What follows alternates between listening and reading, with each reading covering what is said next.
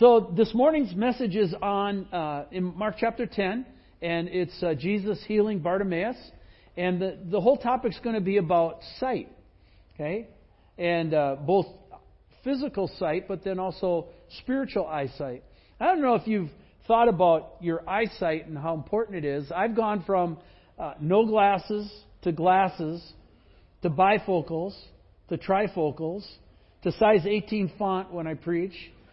So eyesight's become quite a precious commodity to me and one that I value greatly. And I've often pondered how would I function if I actually lost my eyesight. And this morning we're going to be talking about people who can who were given the gift of sight, but we're also going to be talking about people who, even though they could see, couldn't see. So let's pray together, and we'll walk into that this morning. Father, thank you so much for this story and stories like it and the things you did with people. And Lord, eyesight's a precious thing. To be able to see you is even more valuable. And Lord, as we walk through this this morning, this is one of those great messages that just connects on all kinds of different levels.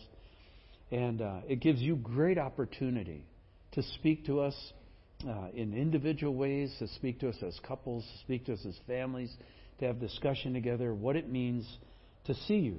And Lord, we, we ask that in your kindness, as a good father, you would come down through the power of your Spirit this morning and just have a conversation with us. Your manifest presence is deeply uh, desired. We, you are the guest of honor, and we would love you to be honored this morning. So give that to you with great joy and ask this in your name. Amen.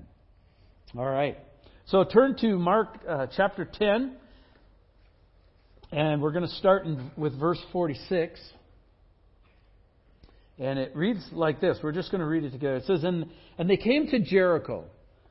And we'll talk about Jericho in a second. And as he was leaving Jericho with his disciples, a great crowd, and a great crowd, Bartimaeus, a blind beggar, son of Timaeus, was sitting by the roadside. When he heard that it was Jesus of Nazareth, he began to cry out, saying, Jesus, son of David, have mercy on me. And many rebuked him, telling him to be silent. But he cried out all the more, Son of David, have mercy on me. And Jesus stopped and said, Call him.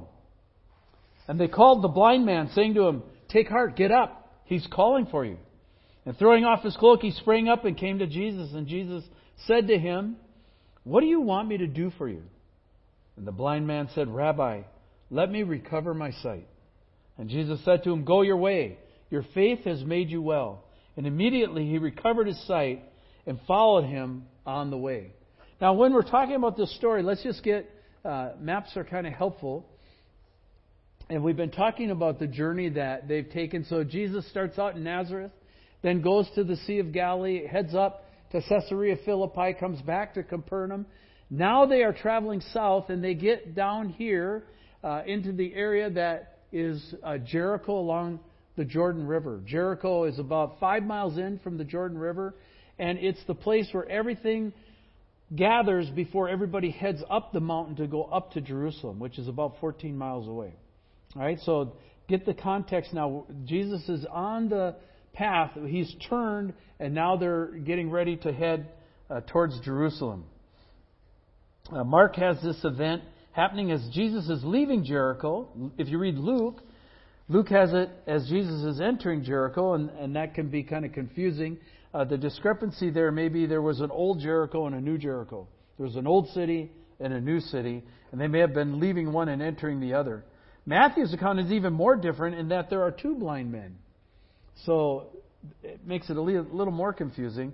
But what's not in dispute is the title by which Bartimaeus called out to Jesus. A very unique title. Jesus, son of David, have mercy on me. The expositor's Bible commentary points out that this title is clearly messianic, right? Says, and they came to Jericho, and as he was as they were leaving, this blind guy cries out to him, and then when he once he cried out to him, oops, go to the next one there. Oh, I went too far. There we go, back. Okay. And many rebuked him, telling him, be silent. You know, shut up, dude. Right? Don't you know? And he cried out all the more, Son of David, have mercy on me. You can imagine shouting over a crowd the kind of volume uh, that you'd have to have. And Jesus stopped. He heard the, over all the ruckus, Jesus heard the voice. Okay, kind of like on Sunday morning, if you're ever here when Gary Goldstein's here and over everybody else singing, you can hear Gary in the back corner. Kind of like that effect, right? And um, now here's the interesting thing about Bartimaeus: we have very little information on him. Uh, we don't know how, where, or when Bartimaeus became aware of Jesus and his ministry. We don't even know a lot about him. Bartimaeus uh, simply means the son of Timaeus. So we don't even know his whole name or his full name uh, or his real name. What we do know is he was a beggar.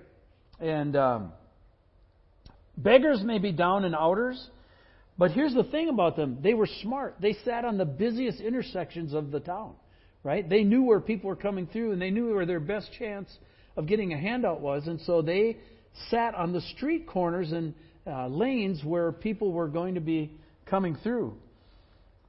And Jericho is a major hub of business, transaction, trade. Herod had his summer palace there.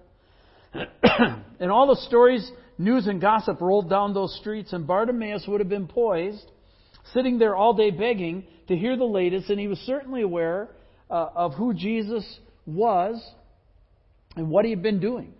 Right? So he had picked up, and when he heard, and they said, Hey, that's, what's the noise? What's the noise? That's Jesus coming through.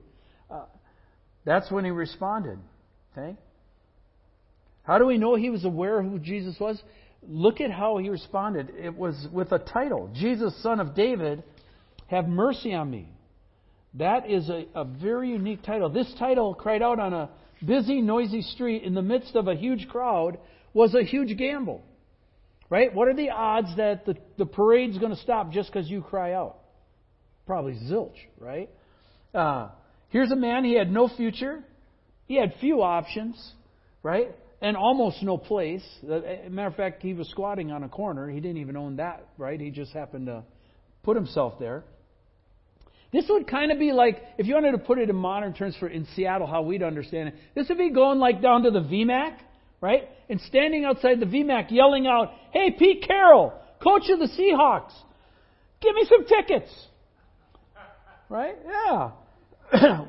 you know, all the odds, what are the odds of that happening? That Pete would stop turning and go, oh, sure, my friend, here, right? What are the odds of that? And the same were for Bartimaeus. The odds were against him. Plus, he was shushed. You ever been, you ever been shushed? Shh, right? I have been a lot of times. I tend to be loud, shh, right? Get shushed. Ah, quiet. Pete Carroll doesn't have time for you, and we don't want people standing out here in our parking lot yelling. Right? That's kind of the effect or flavor that probably would have come across. But rather than stop Bartimaeus and intimidate him, it makes him cry out all the louder. He is not about to let this go by. He is anchored on this thing and he is launching. Right? So at the top of his voice, Jesus, Son of David, have mercy on me. And it was enough to catch Jesus' attention and for him to stop the whole procession and then demand that the man be brought to him. So he says, Stop, call him, tell him to come. Uh, it says that Bartimaeus threw off his cloak, and that's an interesting, if you read up on a little bit, beggars actually wore cloaks that had identifying marks on them. So, number one, you knew they were a beggar, but they, they had identifying marks in terms of what type of beggar they were, which is kind of interesting. We don't think of that being delineated out, but there actually were different types of beggars. So, in faith, he, the passage says he throws off his cloak uh, in a sense, casting off his old identity, right? And then comes to Jesus. Jesus already knew that this dude had faith. How did he know that? Because of the title he used.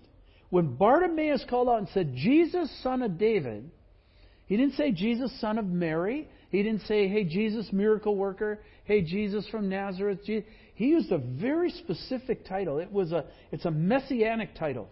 It's one that you find that David uses in, in the Psalms. Okay? Son of David, the one who was to come, the Messiah. That is who you are, and that's why I'm crying out to you.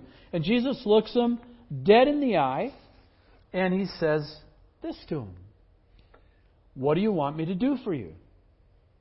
Basic question. And he looks right back at him and says, Rabbi, let me recover my sight. Jesus said, Go your way. Your faith has made you well. And immediately he recovered his sight and followed him on the way. Now, this is a flat out first rate miracle. All right? Boom.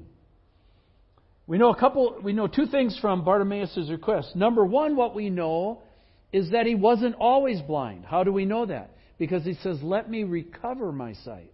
Means he once had it and has lost it somehow. We don't know the details or history or any of that, but we know that he once could see. Now he's blind and he's asking Jesus to recover his sight. And two, he believed just that, that Jesus could do that. He had full faith. That's why he was crying out. He knew that Jesus could actually do that. And so he's motivated to come and speak to Jesus. Uh, you know, the speculation would be that um, probably his blindness had reduced him to begging. Uh, that happens in our culture, right? Uh, if you read up on homelessness, what you'll find out is that a lot of people that are homeless aren't necessarily drug addicts or aren't necessarily. They've had a series of circumstances that have crashed into them, and there was a point where they couldn't recover, and they found themselves out on the street. And and there's a lot of stories like that. And that sounds like what this was happening with Bartimaeus. You know, was he a tradesman or was he a, a businessman, a shopkeeper? Right? Think about where you would be in your career if suddenly now uh, you lost your sight. Bob, you're a teacher. How far would that go? Right? right? So it, it would radically affect, and that seems to be uh, what had happened. But again, we know that he had faith. Jesus, and how do we know this? From a second phrase, and it comes from Jesus himself. Jesus says, What? Go your way, your faith has made you well. There has to be an engagement part. It isn't all just God. God can do almost anything he wants. But He's looking for people who believe that He can do it. He's looking for people who engage with Him. And Jesus looked at this guy and says, Go. Your faith has made you well. Your faith in me has healed you. And immediately, it says, that's one of John Mark's favorite words, immediately, he recovers his sight. No mud, no spitting, no recovering his eyes with Jesus' hand. Your faith has made you well. Go on your way you can start life over again. That's how powerful a thing faith is. And faith in Christ is an enormous um, gift. Bartimaeus has a sight. He could go back to what he was doing. He could pick up whatever it was that he used to do and start. But that's not what the text says. It says that um, he follows Jesus. He stays with the crowd. And this actually would be one of the more fast. If you think through all the Bible stories you know, this would actually be one of the more fascinating stories uh, where, if we knew the account, as Paul Harvey would say, as to what happened with the rest of the story. Right? Because we don't know. We don't know what actually happened. Uh, did Bartimaeus follow Jesus all the way to Jerusalem? Did he become a disciple? Did he lead others to faith in Jesus? Did he go back to his old career? Uh, and if so, what was it? And how did the story play out? Did he have a family? We don't know any of that stuff. Wouldn't that be fascinating uh, when you get to heaven to ask and find out how that story actually went? But here's the interesting point Bartimaeus, who was blind, could see Jesus for who he really was. Many who could see, who had their sight, couldn't. And so the blind guy sees, and the seeing people are blind. He had what Jesus called eyes of faith. There's another interesting story, if you want to turn to it, in John chapter 9. There's another man blind, uh, born blind. And this is a, a, story that parallels Bartimaeus. This guy, though, has been blind from birth. And the disciples um, are talking about this. Uh, this guy is born blind, like our friend Bartimaeus, who's also a beggar. And uh, and so people knew who he was, and, and Jesus healed him by putting mud on his eyes. And the disciples had asked Jesus, you know, who sinned? This man or his parents? And the idea behind there is somebody sinned, and that's why he was born blind. Who, who actually sinned? And Jesus said, neither his parents nor he have sinned. This was done for the glory of God. And Jesus is about to reveal what he's to do with this blind man as well. So Jesus heals him by putting mud on his eyes, and everybody's freaking out over it, right? Like they don't know what to do with. So they bring the man to the Pharisees, and their Pharisees get their undies all in a bundle, right? Over the fact that Jesus had healed him on the Sabbath day. You're supposed to laugh at that. That was pretty funny. All right? And so they asked him, the beggar, they asked him in to find out what had happened. And he then tells them the story of what Jesus did. And a sharp division arose uh, over the telling of the story as to whether Jesus was actually good or not. You they were saying he's not. Other people said, well, how can he not be if he's healed a man born blind? So they call the man's parents in. And his parents are smart. They say, yeah, that's our son. We can verify the fact that's our son. We look at him, that's him. Uh, but how he received his eyesight, we don't know. Go ask him. He's of age. What's going on here? The, the Pharisees were exerting enormous pressure, enormous social pressure, and had already decided that if anybody confessed Jesus as Christ, they would be put out of the synagogue. All right? That's literally being disowned in the Jewish culture. You have nothing if you're put out of the synagogue. Okay? You, you no longer can come and worship. But more than that, you can't trade, you can't barter, you can't do business because nobody will work with you because you're now anathema. Right? And and so there's great, great fear tied to this. So that's why the parents said, I, "We, that's our son, but ask him. We don't know." What does this tell us? It tells us the deck's already loaded.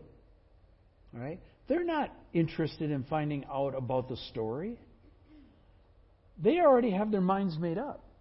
They have they don't have any interest in whether Jesus' claims are really true or not or whether he, who he claims to be is actually true. They're trying to find a way to disqualify Jesus' claims, and so they bring the man in a second time. And so, for the second time, this is the second guy, this is in John chapter 9, they called the man who had been blind and said to him, Give glory to God. You always know you're, you're, that, that's a gun to your head, right? That's a loaded agenda right there. We know that this man is a sinner, and he answered, Well, whether he's a sinner or not, I don't know. One thing I do know that though I was blind, now I see. Uh, these famous words, I once was blind, but now I see, were later incorporated by another blind beggar and a former slave trader named John Newton into the eternal song Amazing Grace. I believe we'll be singing that in heaven. Unbelievable. But it's over the issue of sight. But back to this man, like Bartimaeus, who had also uh, not only received this physical ability to see, but this guy, John 9, also had these same eyes of faith. He knew who Jesus was. So a huge argument erupts over the character and the motivation of Jesus. And they come back to the man and they say to him, Tell us again, what did he do to you? And the beggar says, What? I already told you.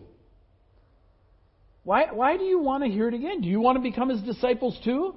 Whoa, that really lit a wick, okay? They are, they blow up. They revile the beggar. You have been steeped in sin since your birth. How dare you teach us? Right? They, they went off. They cast him out. Now, can you say pride at this point?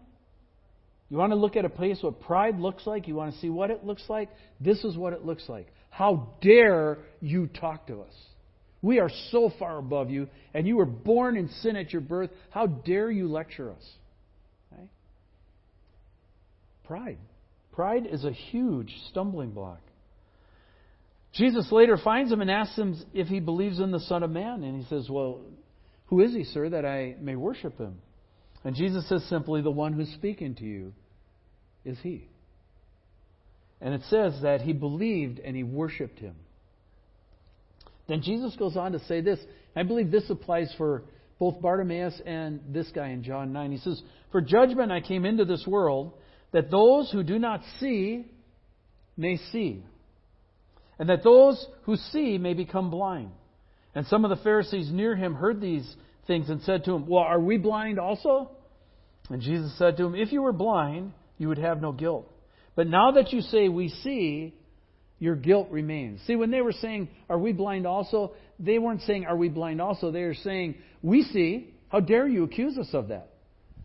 What are you saying? We're like those blind guys? No, we, we see. We know the scriptures. We, we, we're steeped in the law. We, we've got eyes.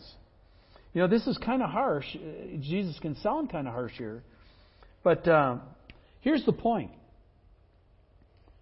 these miracles had been done right in front of them.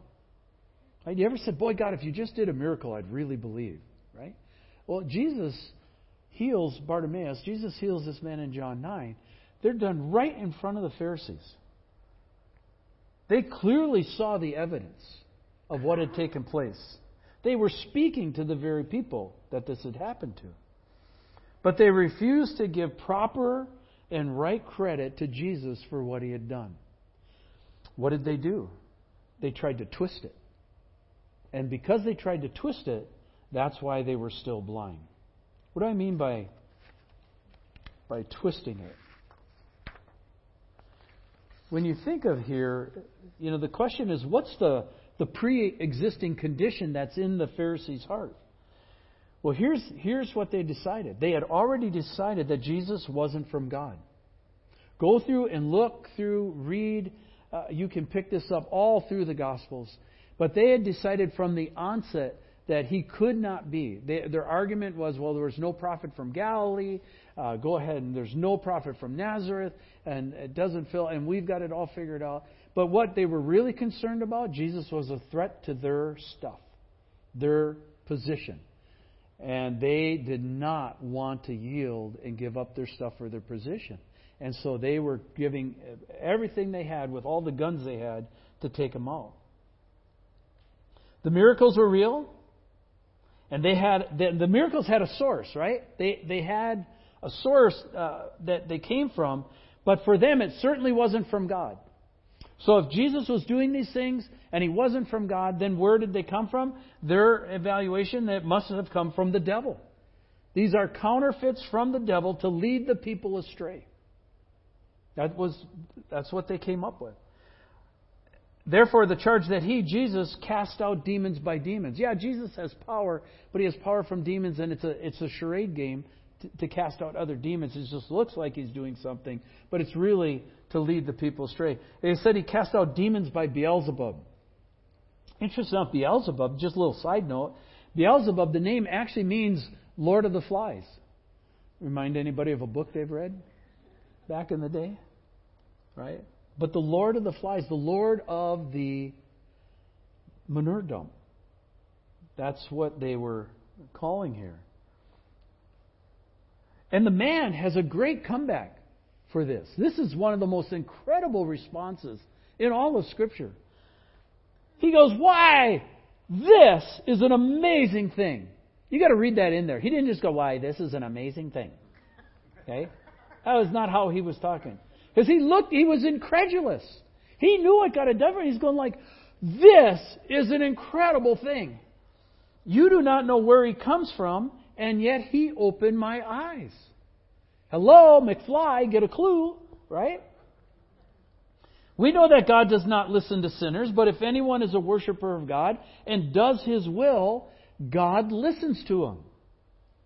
Never since the world began has it been heard that anyone opened the eyes of a man born blind.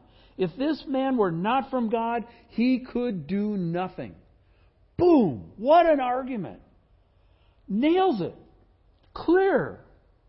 Never since the world began. Pharisees, think through. You guys go all. That's never been heard. It's never been done before. How could this not be from God? Look at me, I can see. Look what he did for me. If this man were not from God, he could do nothing. What a powerful assessment. How clear is that? And you think they respond with gratitude and thanks. Thank you for showing us the error of our ways. We really appreciate that. Is that what happened? No, they reviled and vomited all over him, right? So they totally reject both the man and the evidence. Okay, so this, stop for a second. Let's think this through for a minute.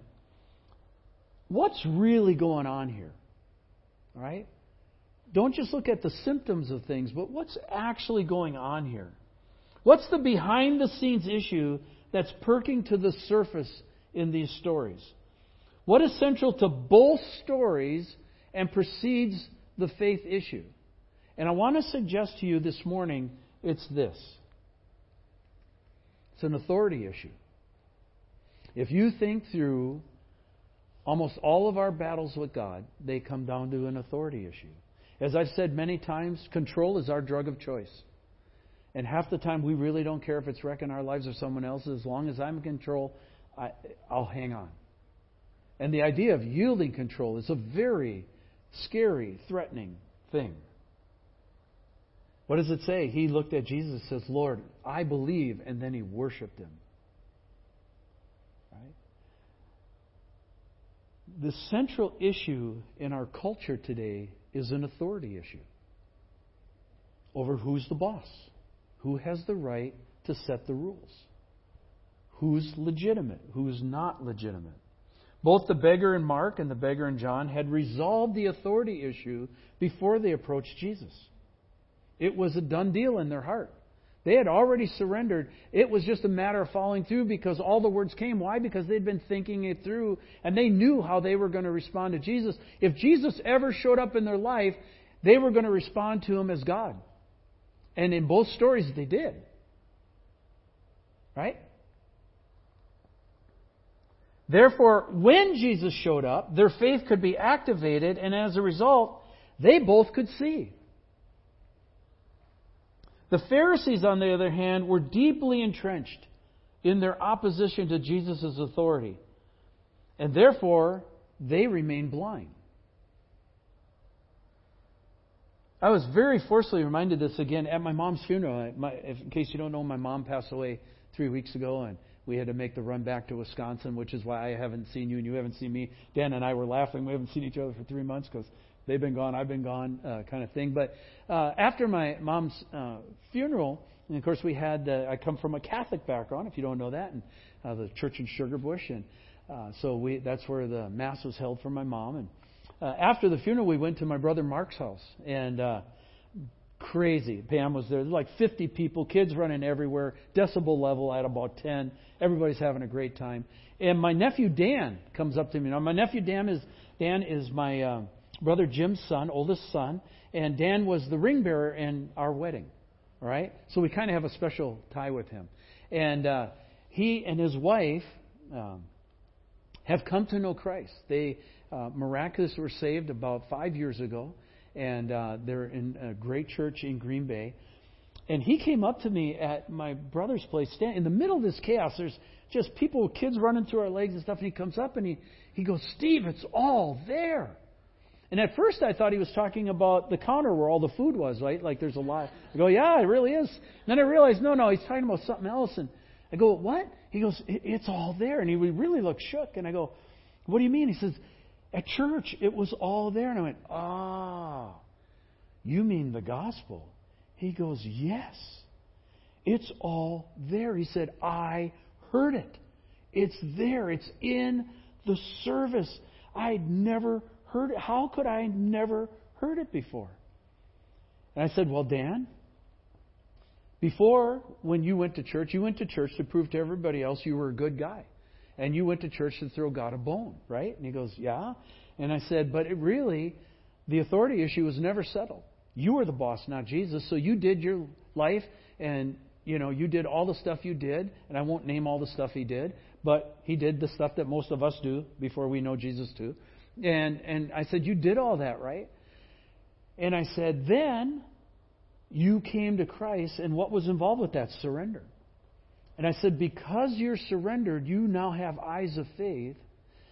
And when you go, you actually can see it. He's like, Whoa. Just, you know, just blew his mind. And then he got this look of horror on his face.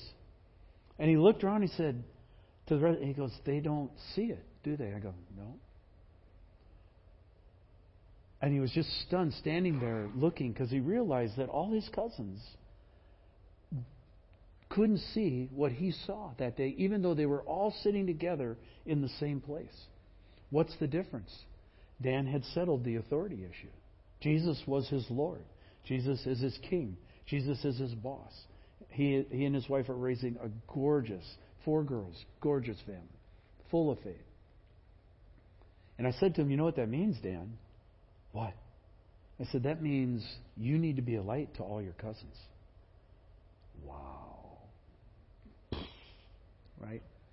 So I actually just sent him uh, Jan's book, The Safe King, and we're going to walk through the authority issue and dialogue over FaceTime together on it and uh, talk about how he can reach out to his cousins.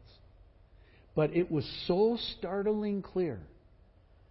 He had never seen it before, and it was the first time I think in four or five years he'd been back to the Catholic Church, and he actually saw the gospel, and he was like, it blew his mind how he could have sat there most of his life and never seen it. Now, here's the question this morning: Is that a Catholic issue? Is that a Catholic issue? I want to suggest to you it's not. That could be our issue. Just because we're a Bible teaching church and a Bible believing church and a Jesus praising church doesn't mean that all of us have eyes of faith. It doesn't mean all of us see Jesus as Lord and Savior. Some of us could be sitting in that pew all our life and never really acknowledge Jesus as Lord. It's an authority issue. And because we don't acknowledge Him as Lord, we don't have eyes of faith. It's church. Right? It's just church. That's why you need to pray for your kids. You're doing a great job bringing your kids here, and we're trying to do a great job working with your kids and teaming and partnering with you on that. But our kids need to meet Jesus. And not just meet Him, but they need to have an encounter with Him that they surrender to Him. There's a big difference between meeting Him. The Pharisees met Jesus. Never changed him. The big difference between meeting him and meeting him and surrendering to him. This is in Philippians. Therefore, God has highly exalted him, him being the Lord Jesus Christ, based off of his death on the cross and his resurrection from the dead, and bestowed on him a name that is above every name. So at the name of Jesus, every knee should bow in heaven and on earth and under earth, and every tongue confess that Jesus Christ is Lord to the glory of God the Father. This will happen. This is not a I hope so. This is not a kind of sort of. This is not, well, some of us can and some of us won't. This is everyone will gather before the throne and bow the knee and confess that Jesus is the Lord to the glory of God the Father. That's why Jesus came. Now, re listen to this message now. Remember, go back to the beginning of Mark. What was the original statement Jesus made at the introduction and the opening of the gospel? He said this The time is fulfilled, the kingdom of God is at hand. Repent and believe in the gospel. What is God calling people to do? Repent. Turn from our own way, turn from our own kingdom, turn from our own rule, and turn to His rule, turn to His government, yield to His authority. You know, kneeling before someone, if you think about that, talk about kneeling, that's not really a practice that we have. But kneeling before someone has always been universally recognized as a symbol of humility and submission. Right? Think of the knights of the round table, right? and they'd bow the knee before the king. Kneeling has also always been associated with repentance. Normally, if you're going to repent, the first thought that comes to your mind, people don't even really have to tell you, is you, you kind of bow. You bow on your knees. If you think about it, it's more of a heart posture than a body posture, but the body posture doesn't hurt. Body posture helps a lot, right? Sometimes you got to get your body to do what your heart's trying to do, and then the heart can follow. Like these beggars, Bartimaeus and the man born blind in John 9, let us come humbly to Jesus. Let us come repentantly to Jesus. Let us come full of faith. Let's come to Jesus with the eyes of faith. Jesus, Son of David, we know who you are. Lord Jesus, have you ever said, I wish I could see you? You ever said that prayer? We can through the eyes of faith.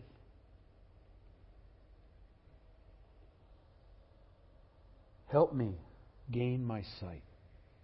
Help me gain my sight.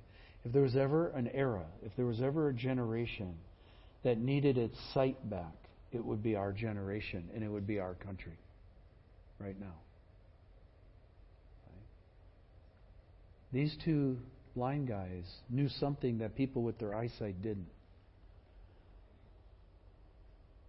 They knew who Jesus was and they knew how to approach him. Because why? They had decided the authority issue before they ever ran into him. Have we bowed the knee? Have we said, Lord Jesus, I recognize you as the authority, and I ask you to come into my heart, and I ask you to forgive my sins. And based off of your death on the cross, I know my sins are covered, and by your resurrection, I know I have hope for eternal life. I'm saved because of what you've done for me, not for what I've done for you.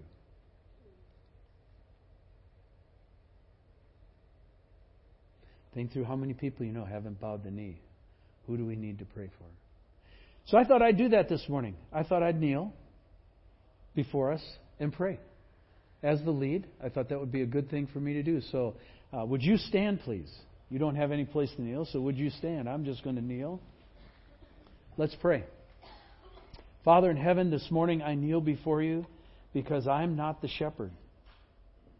I'm an under shepherd, but I'm not the shepherd. You're the great shepherd. Lord Jesus, every Sunday is a miracle. Every Sunday is an incredible opportunity for you to be at work in miraculous ways. And Lord, every Sunday is a Sunday that our blindness can be taken away and we can be given eyes of faith.